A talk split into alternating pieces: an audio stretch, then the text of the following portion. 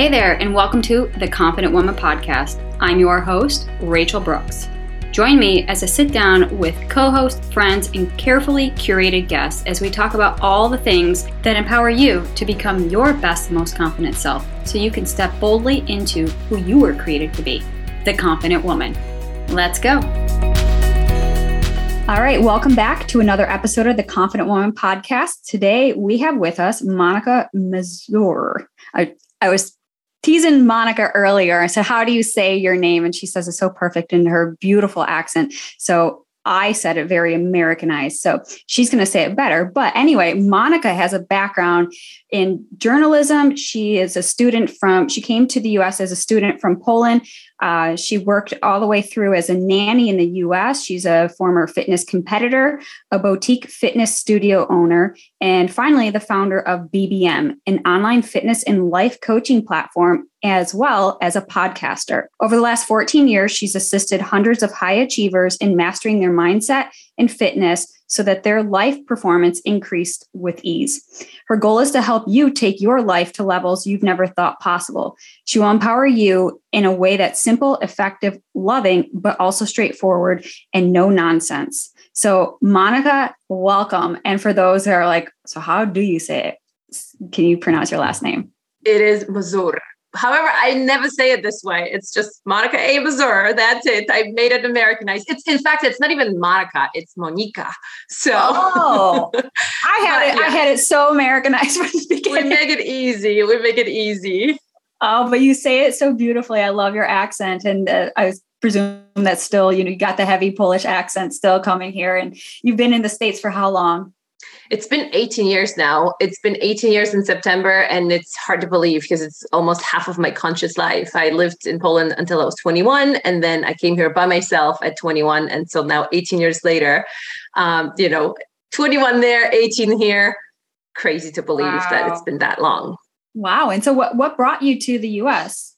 You know, I think originally it was the idea that I did not want a predictable life. I knew that the route in Poland will be quite similar to all my friends and even my parents, and that is going to college, getting education. I started that. I did journalism and communications and um, meeting someone, getting married, having kids, and probably at 27, 28. So by 30, you're kind of like living through your kids.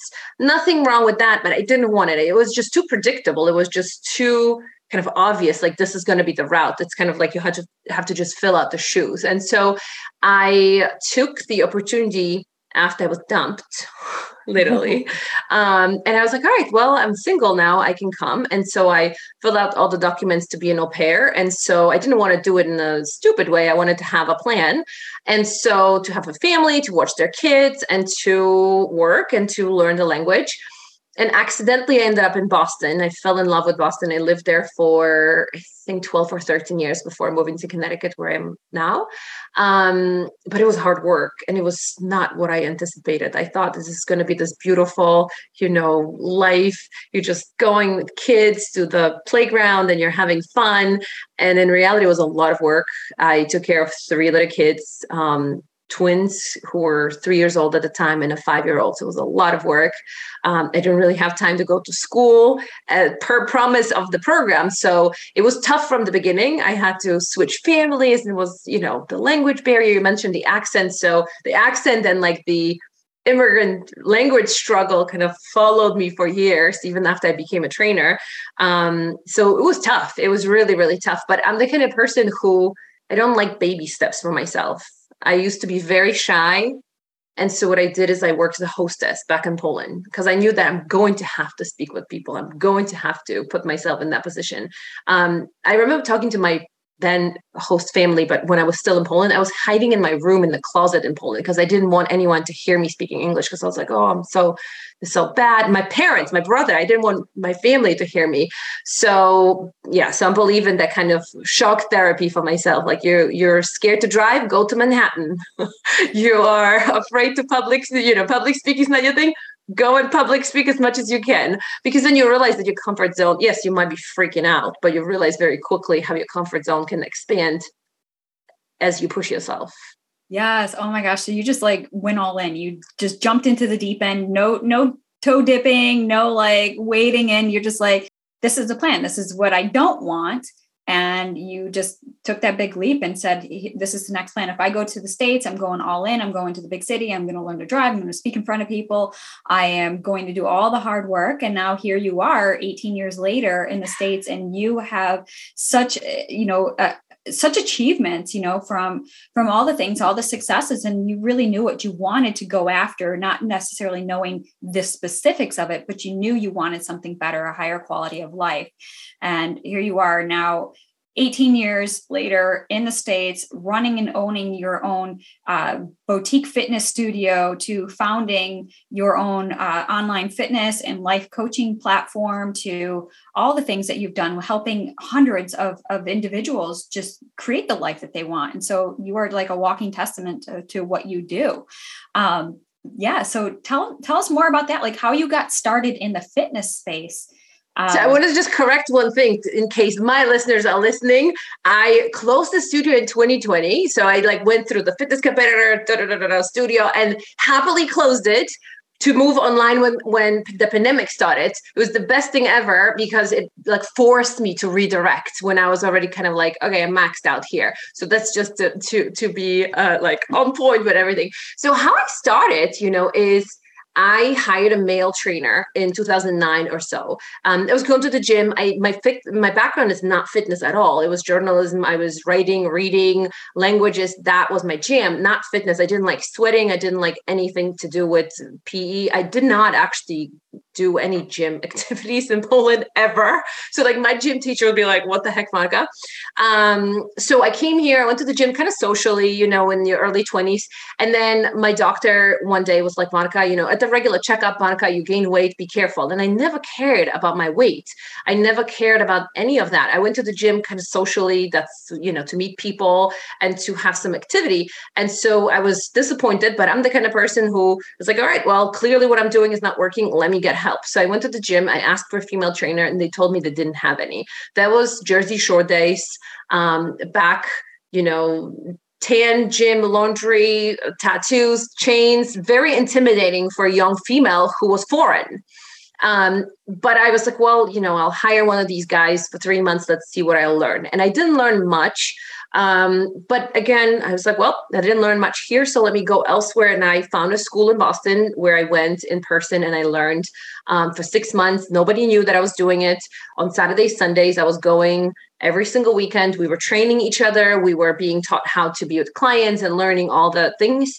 And so, um, three months of not very effective coaching relationship with my first trainer got me to just get so interested. And i saw this need for women. You know now you, we can go online and hire ourselves whoever you want you know uh, performance uh, you know if you want to compete if you want to compete in bodybuilding if you want to compete in, in crossfit you want to do bar pilates yoga you can hire yourself coach in five minutes. Back then it was not popular. It was before instagram. There were really the shortage for when it came to help for women it was a huge gap. It was a huge need. And so i was like let me be that. And so i started working at the gym where i was being trained. And that was easy. But again i was like i, I don't like this sexist environment. I really want to help women. Let me find a place where i can actually help women. So i went and i worked for all women's gym for seven years. And that was awesome except i was not special anymore because now i was amongst 20 other female trainers.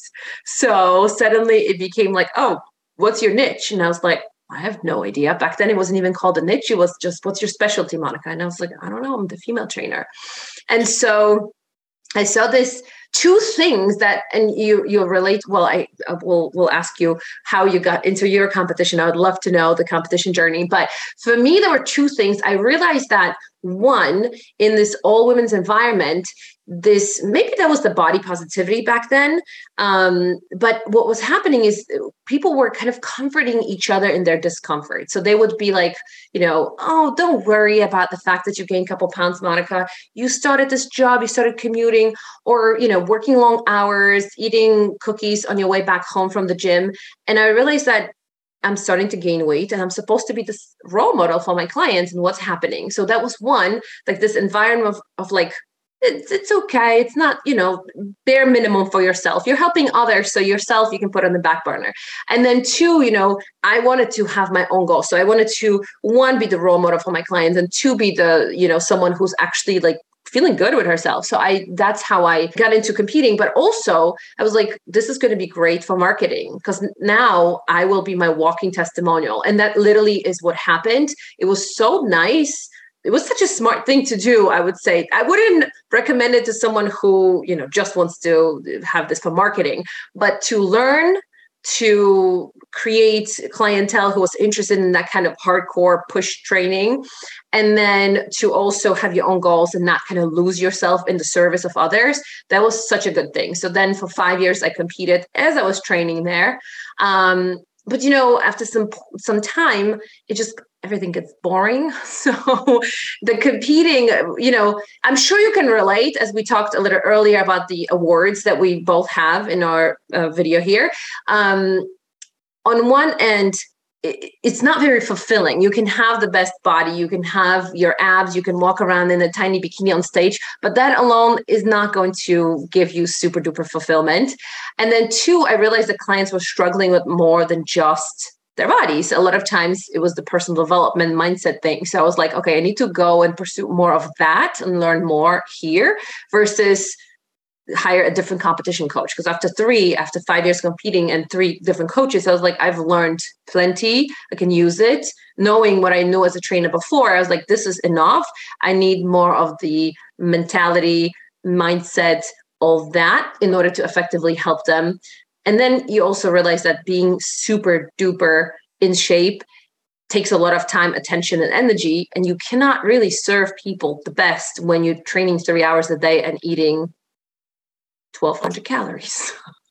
Yes uh, to all of that. That i mean definitely the the the fitness and uh, oh my gosh like your story is just it, it's incredible because it's like you just literally from an idea to here you are to here you are to here you are to here you are and doing the whole fitness competition i mean i could definitely relate to to so much of what you said because you know i kind of got started around the same time as well. That was uh 2000 2010 yeah around the same time. So like i feel like i always struggle with like trying to like myself in the body that I was in. And I would always be so intimidated by all these men at the gyms. And, um, you know, I was a dabbler of gyms. I would go and, you know, try to find the fun that people kept talking about. The fun was at the gym. And I'm thinking, I, I don't know where that is. So, you know, I keep going. I'm like looking in the back corner. It's not there. It's not on the treadmill. It's not in the where all the beefy men are. And it, I just felt so intimidated. And I, I didn't have a place that I felt like I belonged as well. And so definitely can relate to feeling that gym intimidation and women not having enough of, the, of other women like us that are looking for those role models, looking to feel like, okay, I don't want a man, you know, helping me out because I want to feel like I can be supported by the female uh, energy aspect of it. And so that was in 2010. I had a big loss in my family and um, it just sent me spiraling out of control and i found myself really at like the the rock bottom i was just like you know after this devastating loss and then you know realizing like that you know when when you when you have loss it puts a, a, different perspective on life. And so I started asking myself, like, what am I doing? What am I living for? Like, this isn't life. I'm miserable in this body. I've I fought against it my whole life. You know, I used and abused it in that of, of myself because of eating disorders and warped perspective of, of how I perceive myself to body dysmorphia, um, all of that stuff. I mean, I was the harshest person on my own body. And so when I was like, I'm looking to the gym to better that, and yet I'm not being met, my needs aren't being met because it was so male dominated. Um, and then in 2010 is when I actually joined a gym because a group of my girlfriends actually said, hey, we're thinking of going to this gym. Do you want to check it out? And so, had it not been an invite from other women, I don't know where that story would lead me today. So, having that camaraderie of, of women is so essential in, in all of this. I mean, I think women, we truly need each other. It's, and, mm-hmm. and we have to be like open to receiving those invitations. And you don't know who's going to invite you to do what. And so, that kind of sparked me to be more consistent in the gym because for the first time, I found fun and it was yeah. because i was with friends and we were doing activities and laughing. And uh, you know i ended up hiring a, a personal trainer at the gym at that time. And i was just like hey this is something i never you know did in my fitness uh, journey was hire a personal trainer and actually have a goal. And so that goal became my very first competition in 2011 is when i when i committed and then i competed in 2012 as my first show so that's I mean, awesome. Yeah, it was so neat. Like you said, you know, having that that that sisterhood, that women to women. Yeah. yeah, I think if anyone's listening, I think we've all experienced some aspect of gym intimidation, like beefy guys and like, hey, what are you doing here? Like, I can you just point me to the treadmill? I'll just stay out of your way. Yeah, totally. And you know what you said uh, that I love is and and we forget I think about it is like the invitation, right? So even if you want to do something and you don't have someone, you can always invite them. You know, you can invite someone to go and go hiking with you or go fishing, not fishing, kayaking. I don't know. We have a lot of rivers in Connecticut, tubing, kayaking, whatever is it that you want to do. You can always invite others because maybe they're thinking the same and no one is just making the first step to do it. Yeah. And it's, and that's, that's really true. I mean, in a lot of things in life, it's, uh, sometimes we, we don't ask for what we want and we are just like we want it but yet we're afraid to go after it or do it alone or just feel like okay well you know i want to i want to enjoy the livelihood of it and i want to share that experience so you know just having that invite and just having that companion to go do the things it's so important and um i think it's uh if you're on either the the giving of the invitation or the receiving of the invitation it's so important to be mindful of that because as a as a giver you want to you know make sure that person has a really great experience because you're sharing what you have with that intention to leave a mark and hopefully they continue that you know down that journey. But also as the receiver it's also important to be like wow that was that felt so good to one be included. And then look at the fun that i had. And so now you create an experience that you want to repeat on in your mind Right. And like you never know, you can allow someone to see. I was actually just talking to a client before, and she's like, you know, kind of sharing how her group of friends, she noticed through our work one on one together, she's like, you know, they don't really have many goals and they are kind of, you know, comfortable with what they're doing, not fitness, not life, not work, not travel. And I said, well, you can start your own thing. You love hiking. How about you start like a club? You can show up as a leader and you can pull people with you. Come up, you know, with your own theme. If the drinking theme on the weekend isn't fulfilling for you, cool. Like you can tell them, hey, I'm doing this new thing. Do you want to join me? Who's the new person? So maybe they can show up as a leader through creating something that sparks joy for them and makes them excited. Were you the only one who competed from your group friends or the or was it like a group effort? So it was um it was myself. So I was I was working out at the time. It was probably I think four, maybe four girls. Um, and I had another friend who was who asked me to compete, but she was training at a whole different gym, and so we just, mm. had, you know, this this should be fun. But it wasn't fun in the training aspect because you want to do it with somebody. And so I actually brought it up to one of the other um, females that were in our in our small group, and she's like, "Yeah, sure. I mean, I got nothing going on that weekend anyway. It's like you know four or five months out." And so um, just because we were consistently training together, we you know did this together, and it, it was more fun because we we had these like we almost played like like scenarios of how it would pan out, what we're going to do, how how this is going to go down. And it created this excitement because I mean as as a competitor, I mean it's not always fun. There's a no, lot of it's a lot of discipline, it's a lot of uh, you know strife and struggle and there's some things that you do have to give up, but there's so much to to gain in this and I feel like um, but I didn't, I feel like I didn't learn that lesson, the gaining aspect of it until my second round of when I competed in 2015. So um, in 2012, when I competed, it was great until the day of. And then it was just like horrific, like everything, because I had, you know, I was competing with somebody and it was fun. And, um, but it was the aftermath, which was just terrible. And I, I think that nobody, nobody mentally prepares you for the aftermath of what it's like and especially going into a competition already having a warped perspective of your of your physical body to um, having eating disorders and uh, very low self self image and self esteem so when i exited out of that competition it just set me back tremendously like like probably the worst I've ever been. Mm. Um, and it was just a really bad backfire for a plan that was supposed to go amazing. and I was yeah. supposed to have this amazing, beautiful, perfect body that I'd been longing for my whole life, that I was doing everything to use and abuse it to fit that mold of perfection. And it just um, didn't pan out. You know, I think it's very um people don't understand the the competition concept because they think it's so hard but actually just like you acknowledged the hard comes after. It's very easy to compete. Yeah. anyone could do it. They might think they they can't. You have a diet very clear what how. You have um, a deadline very clear when the deadline is. Your people know about it. Your friends your family everyone knows. So your gym even members who train alongside, they know. So you have this tunnel vision and this focus, and it's easy to do it. It's when the lights go down, and it starts on the, as you know, on the day of the competition. If, that when the light go, lights go down, and you go home with the award and you're like i'm just going to have this burger with this person and i'm going to have this cake with this person and i'm going to have and you wake up a month later 20 pounds or 30 pounds heavier feeling worse you've ever felt in your life, mentally, physically, emotionally. People are looking like, what the heck happened to you?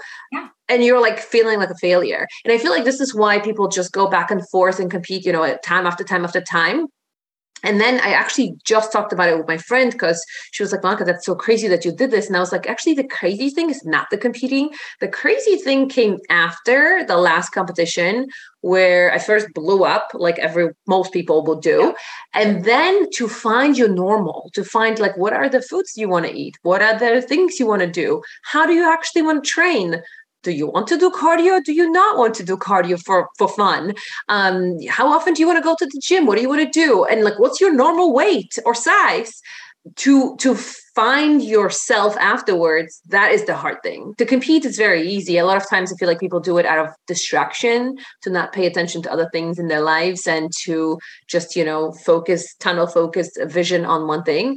Um but yeah i appreciate it for what it taught me all the bodybuilding lessons the food nutrition men- mental toughness but at the same time i'm a, the last person who would recommend to a client or anyone i know that they should go and do it um, because it's kind of like what are you trying to accomplish here? Yeah i say the same thing because it's like you know if i can talk to my former self and i've had that when people are like oh my gosh i want to compete too i'm like just tell me why and, yeah. and, and I always ask them their why. And if their why is is just, oh, I hate this body, or uh, you know, I, I work out so hard and I'm not getting the results. And it's like, no, that that's not the why. Um, you know, and I think ultimately the why for for me the first time around was to to um, finally fix that relationship between fit, fitness, diet, and myself. And it didn't work because I, I was I was just so uh, so far gone from like that that space. I mean, I was not in a healed space. Right. So here I am trying to um, overdo the exercise and diet to compensate for for not being to where I'm at at that time. And then when I came back in 15, it was for a whole different reason. It was just to like be so proud of myself that I reclaimed my life. I, I stood on stage. I mean, the the stage shots from 2012 to 15 are night and day. I mean, you can even look at me on stage in 2012 and I'm like, I don't belong there. I don't even look ready. I'm scared. I'm just it's terrible. Uh, so don't ever Google these pictures. And then at 15, there's kind of like this, it almost looks like oddly enough kind of like a smug shot because you know how they're looking up with the camera from the stage? And they got this picture and my head is held so high because i was so proud so proud of the woman i became through that journey that it didn't even matter what my body actually looked like. I, and it was just me owning myself and the confidence that i felt to reclaiming that power to having a healthy relationship with fitness food and, and myself. And it's like wow if i could do this and what can't i do? And that became the the pivotal moment of just feeling so unstoppable. Like this is what life is about going after what you want working hard for it you know not having to make sacrifices but it was about more of including more in your life at those different stages that you're in and so competing um, I mean, competing really did open my eyes to so much. And so it healed so much too.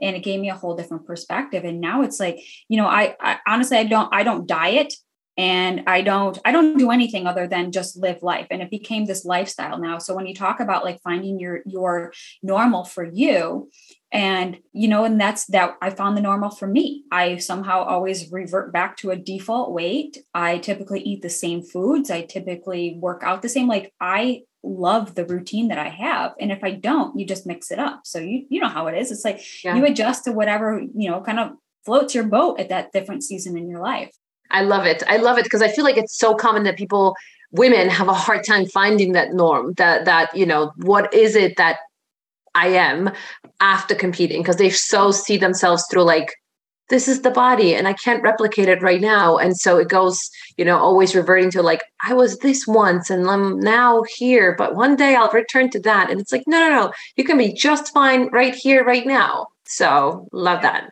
yeah and it's it's a i think that kind of hit me on my first um first competition as well after after my competition i had uh some i mean i blew up. I i gained so much weight right away. Um and not to mention i had a severe injury that i was ignoring because i was so focused on this competition that i was just like debilitated. Like i couldn't do the things. And then yeah. i had somebody commented they looked at me and they're like wait a minute, I thought you were like a bikini competitor. And I was just like so insulted. But yeah, they, they didn't mean it in that way. They were like actually trying to mean like, but you can do it because you're a bikini competitor. But how I perceive myself, it was insulting because it was just like, yeah, I don't look the same. I don't look strong. I don't look like the the identity of a bikini competitor that I was just you know a few several short weeks ago, and it just really dinged on that value of self worth mm. of myself. Like, then who am I? Um, right. And so that I mean, you know, people don't necessarily mean like have ill intention, but you have to be in that mindset to receive what their intended meaning was. Right. And you know, for me too, when we speak about mindset, I realize that you can be in your best body, right? You can have abs. I think this is something that I got like with the last competition and doing figure and being so, so, so lean, where, you know, my clothes were falling off me, my leggings, everything. But then you put the bikini on and you're like, I still have fat here, I still have fat there. So that was that where I was like, it doesn't matter if I'm 150 pounds, if I'm 130 pounds or 170 pounds, I'm still me. My mm-hmm. knowledge doesn't change my care for people or what I do doesn't change. So it doesn't matter in what body I live, smaller, bigger, ripped, not ripped. it's still me. So that's one. But the two, what I realized that I wanted to stop competing is that um, my clients and the people, because back then I worked at a corporate gym, um, it was just such a messed up. Um, you know, re- I was received in a messed up way. People would come up to me when I looked really like I looked sick. You know, when you get so so lean, your body percentage goes towards teens, and your you know your face is so skinny. Like you, yeah. you, know, I always felt like my nose looked so huge, and I would not leave the house without full face of makeup because I was like, I look like a ghost because so so lean. I, I didn't like it. I was just for the stage. It wasn't like oh, I want to stay here. And members of the gym women would be like, "You look so amazing, Monika," and I was like no, I don't. Like, I would never want to look like this for life. And I was like, you think this is amazing? And then clients being like, oh, Monika, are you s- sad that you're gaining weight after? And it's like, do you understand what it takes to be this way? Do you understand that I cannot even have milk in my coffee and I cannot chew gum and I have to do two hours of cardio every day to be this way because my body naturally just wants to be chunkier? and and they just were not getting it and i was like i don't want to promote this for clients it was really um when I left Boston and then moved from Boston to Connecticut, and I had a so I quit that job, worked with many people online, anyways. But I moved and I worked for a um, little gym. Well, it's not a little gym, but it was for elderly. It literally was working with elderly. So I went from being the competitor, teach, you know, coaching the most fit chicks in Brookline, Massachusetts, to then moving to New Haven, thinking this Yale is going to be similar to Boston. It was not, but um, you know because of the location but i was working with elderly for a year and it was cool to see that the training method that i developed worked well with 70 and 80 year olds but it was also cool to kind of like work on my own self and be like okay what do i want to be how do i want to train for these 70 year old ladies they were like, "Oh my God, Monika, you're amazing!" Because I had good posture. Because they were like, "You're so straight, you're so amazing," and I was like, "Well, thank you. That's you know from training." But you know, for them, it didn't matter if I was lean or not lean, and so it allowed me to kind of look like where do I want to be? And so when I opened my studio, I was like, all right, this is me. This is how I train. This is what I do. And this is what we're to do together. And so I needed this like year, almost like a break working with elderly when I was like, all right, the competitor is dead. What are we doing here? We need to recreate it. And then when I close so that was working with elderly. I had the studio for three years and it was local here in connecticut. So obviously people from boston from my old uh, relationships were not working with me because i mean online but not seeing me. And when corona started and i started doing zoom sessions and seeing people on zoom um, many of my former clients returned wanting to train on video wanting to have sessions face to face again with the old approach of like i'm going to do two hours a day. I'm going to do hour cardio and i'm going to eat this meal plan. And i was like no that's not how we're playing. And a lot of them were like, whoa, what are you talking about, Monika? And I was like, no, this old way of doing things, the way we did it when I did NPC is not happening right now. This is not, this is not long term. This was a solution we had in 20, you know, 12, where we were in our 20s. We had the time. We didn't have businesses. We didn't have families. We didn't have jobs, careers. We were just, you know, fresh out of, of college. For me, that was just being a new trainer. We're not doing things this way. We need to look at the big picture. You want to have kids one day. You want to be healthy forever. You don't want to rack your hips and knees and joints. Let's do it the smart way. And a lot of them were like, whoa, what the heck? It took some time to kind of transition that into like okay let's do it holistically. Let's include mindfulness. Let's include you actually looking at other areas of your life that maybe are not working and you're wanting to do three hours of training because you really don't like your husband. So let's address the things that that will make your life better as a whole not just those things that would give you better abs because i stood there on the stage with those great abs and i would think to myself oh that's it? Now what's next it, it was not fulfilling. Those, those I remember standing on stage and being like, okay, well, now what? This is, you know, I, I, look great, but I don't feel so great, and the tin is stinky, and I don't want to be here. So, yeah. so you know, so I realized through this adventure where you know of competing and coaching women that like it's as coaches we have to be very responsible of what we're putting out there because our people will follow and listen sometimes blindly even because if they trust you and you have a relationship with them so you have to be responsible because you know they will follow the 3 hours of training if you tell them to do so. And is this the best for them? Not so much. Right. And it's like you said i mean you you become that role model. So if you're in that in the field and people are looking up to you and they're they're like but that's the goal. And i think you know as, as women because there's so much of that additional pressure put on us is that we have to look a certain way. And so when we see that you know woman who has it all we think okay if she could do it then i could do it. I'm going to go work with her and i'm going to get the same results as her. And it's like when you're in that situation almost becomes like this cry for help.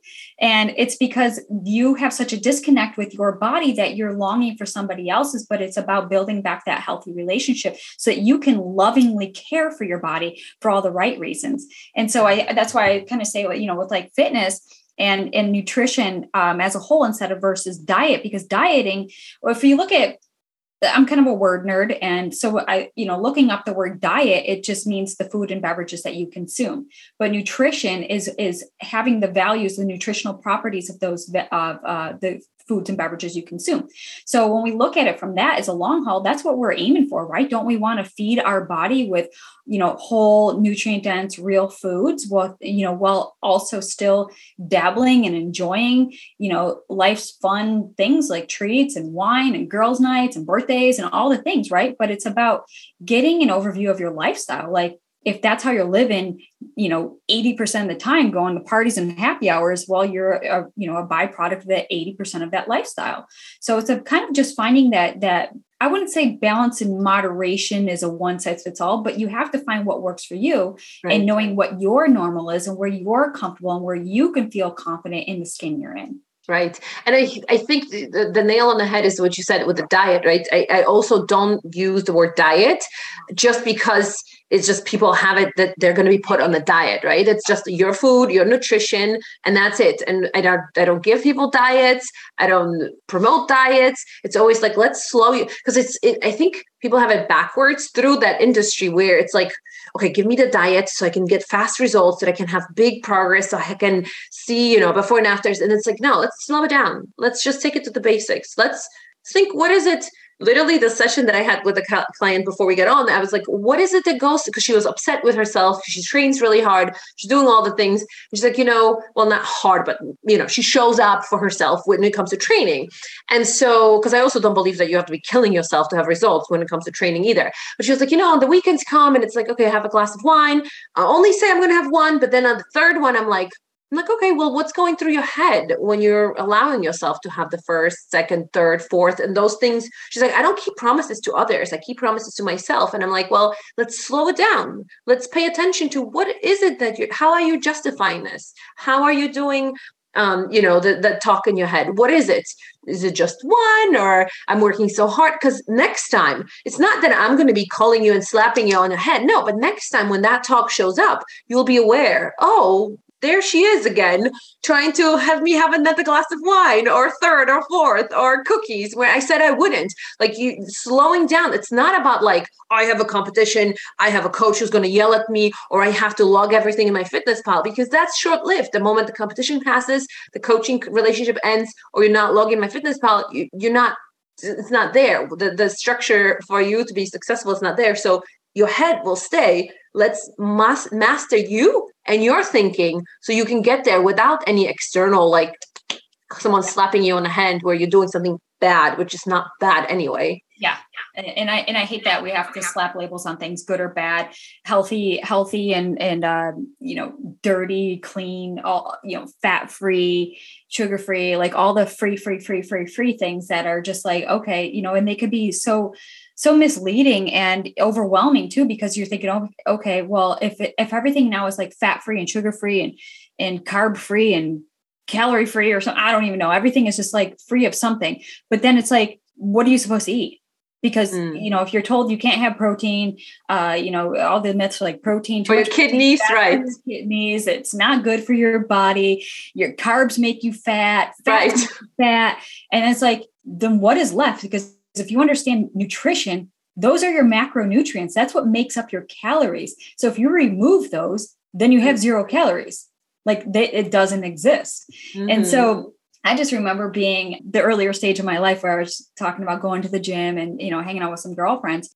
And I remember uh, that invite from my girlfriends. They invited me to go to this pool, at one of the local gyms had a had an outdoor pool. And we stopped at um, one of the food stores that sells whole foods. And i was thinking great so this is right up my alley because i'm going to get all the you know all the, the good foods that i'm going to need so i could feel my best. And i was so overwhelmed by the selection because i'm in this store that sells you know whole nutrient dense foods. I'm in the aisles and I'm bombarded by the labels and the brands and all the things. And I was just like, I don't even know what to get. I mean, I just had poor eating habits anyway.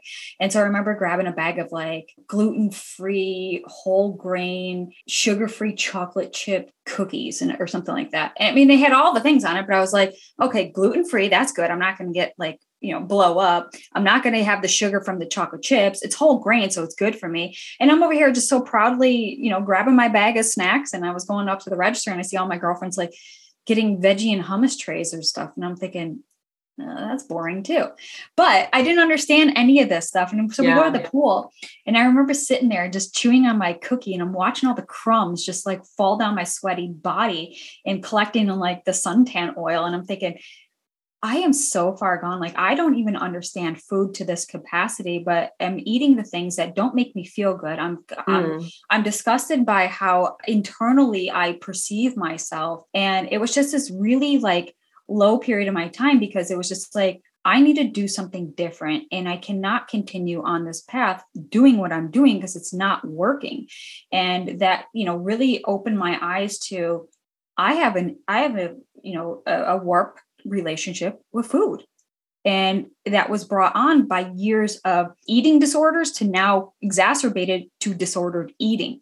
And I didn't even know what to eat then at that point. And I was so afraid to eat because I didn't know what to eat. What to eat. Mm. How did you deal with it? Did you hire help? Did you go like to educate yourself? What did you do?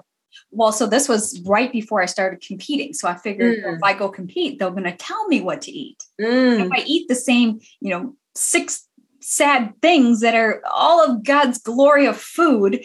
These were like the worst six things, like chicken, broccoli, rice, six almonds, and yeah. like a can of tuna. Like, how miserable is that? And so I thought that that that competition would help me mm. rid. Yeah. And so anyway, it didn't. That that plan backfired. But it was during that downtime of 2012 to 15 is where I really, you know, because I couldn't go to the gym and go do the things again. I hired my first uh, fitness coach who mm-hmm. uh, helped me with nutrition, but is also having a foundation for exercise because right. I didn't have a blueprint for that, more or less. Like I didn't know what to do. I didn't want to get bulky. I didn't want to do all the big things that the guys were doing. I've been a cardio bunny my whole life. And I just wanted somebody to tell me what to do because I was just that exhausted. And so she gave me the um, workout plan, which was great because I just, like you said, you go in, you know exactly what you're doing. Exactly. Mm. Um, but then it was a lot of the learning curve of understanding food I had to unlearn all the things that I th- I believed about food and started tracking. And as annoying as tracking was, I'm so grateful for that lesson because it's a short, you know, it's a short learning. Yeah. And you start realizing that you are a creature of habit. You're eating the same foods. So you just plug and play. You track your measurements, how much the nutrient values in it, and you it really opens your eyes because people who think like, oh, but I eat clean, I eat a salad, and you know I have this and I have that, but it, they don't have an understanding of the full picture of what they're actually consuming. So oh, that for was, sure. Mm-hmm. That was eye opening for sure. I always, uh, you know, say that this is a very good thing to actually track at some point because you learn. You'll learn what are the things because we all are different. You see, I didn't have any struggles with food growing up because in Poland, where I was raised, you eat real food. Yeah. So, like, you know, even if you have bread, the bread is made out of five things yeast, flour, water, maybe milk, and that's that the bread goes bad it's you know you have two slices you're full you have eggs you have bread you have meat you have vegetables you have potatoes but it's all like in the proportions like when i moved here uh, i was like wow the candy aisle what? Like we had all these things, but not the sizes. You know, I remember being an au pair and like you barely make any money. So like we would go to Starbucks and get like the big or Panera Bread, get these big, huge, giant like chocolate, hot chocolate with caramel and whipped cream, and then a pastry on the side. It's like a thousand calories for both, if not more. You know, but I had no clue. This is like, wow, in America we eat. And then after six months, I'm like, oh, my Polish clothes are a little too tight. What am I doing wrong? And it's like, you know, I went from eating real food to then being, and I remember for years saying like, you know, when I was a nanny and I wasn't really responsible for like my food, as in like the, the families would buy the food for the family. So I ate what they ate. Um, I remember when people would ask me, my European friends and Polish friends, what's the difference? And I would always say, like, it's so hard to eat well here. It's so hard. And you know, it's not hard, but yes, you have to make an effort because you can stop at any gas station and get yourself a bar or get yourself, you know, cookies or get yourself donuts from Dunkin' Donuts, but it's not easy to stop and get a salad. Like you actually have to go and figure it out. All right, well, diners will serve you something like this, or you know, you can go to special places to to to places with buffets, you know, grocery stores where you can actually get healthy food. But when you are just like convenience wise, it's not really right there for you. So like even though I prefer these foods, like the lifestyle and the way things are organized here first also like hit me where I was like, oh, like I didn't have to worry about my pants being too tight in Poland ever, um, even though I was not into fitness. And here I am exercising and I'm gaining weight. What's going on? And so I feel like the culture is a little different. Um, and also the fact that a lot of things revolve around food. Let's get together for coffee. Let's get together for um, drinks. Let's get together for lunch, for dinner it's you have to make effort like i said to my client before we we got on you know make your own hiking club instead of drinking with your friends on the weekend. Like you like hiking take the people who want to go. If they don't want to go involve other people from our community from other people from other places where you are responsible for what you're doing not just going by autopilot all right everyone is doing drinking party again. Let's eat poorly you know processed highly processed food poor quality food and drink because that's what everyone does. Like you know you can take responsibility and educate yourself. You can take responsibility and and create new habits or new places where you go where you know you can have healthy things but you have to you know you have to take responsibility. It's not easy. It's it's harder I feel like that in many other countries and cultures, um, because we're so busy here, we're running around, we're working a lot. We don't got, we have no not much vacation here, so all the things, you know, we're just pushed more. I feel like so. Therefore, the health and and well being kind of goes on the second on the back burner. Right. And I think it's because we we live such a fast-paced life here in the States. Everything is fast, fast, fast, fast, fast. So, you know, from what we eat to think to do to to sleep i mean we even shorten our sleep because there's we try to cram everything into the short you know 24 hour period but you know in reality 24 hours is enough for us to to live work and and enjoy life but we just work. It's just the head down and just grind grind grind kind of uh, mentality where everything is just easily and accessible because we're like oh we pop our heads up like yeah we haven't eaten like all day. You just grab something on demand and and there it is. And sometimes we just blindly gorge ourselves because we're starving at this point and we overeat or we undereat. And that's where we miscalculate too because we think well i'm only eating once a day. Well that could also right. be a problem because you're actually under eating or your food choices are not conducive for you know the the goals of your physical health and well-being that you that you are looking to achieve. Right. so, no I, I so agree I just came back from Poland. I was there for over two weeks. Uh, and, you know, it's funny because there's no culture of getting food and walking with it there's mm. no such thing as you're like grabbing coffee and walking with coffee and donuts or, co- just even coffee you know like you're grabbing starbucks like you know it's walking you either can sit down at a cafe and have your coffee or you can sit and have a meal but there's no such thing as drive-throughs left and right so um, when I got coffee and I would, I was like, oh, just take it, uh, you know, and I'll take a walk with the coffee. My brother was like, what are you talking? like what? What what are you going to do? You're going to walk with the coffee cup outside? It's like yeah that's normal thing right? I have this is a normal thing. No this is all melted now. But um you know it, it's different. And again like you're saying it's we can but it takes a little bit more effort on our end to just turn on that mindfulness and be like all right do I not have time to eat healthy or do I prioritize scrolling on TikTok? And therefore, I don't have, or watching Netflix at night instead of preparing my lunch for tomorrow so that I can actually eat healthy and get the fitness goals or, or just feel good. Like, forget fitness goals, feel good. It's right. it's not it's hard to live when you're not. I always talk about it as dead food. Like if you're eating dead food, you're gonna feel dead. You're not gonna feel like you have energy. Look at the plate of someone who's having you know, lettuce, tomatoes, mushrooms, onions. This looks like this is life. This is colorful. This is full of life. You're going to eat this, you're going to feel like this. If you eat the pretzels and the, you know, I don't know, fried stuff, that's all brown and dead. If there was any value in it, it's gone. Yeah.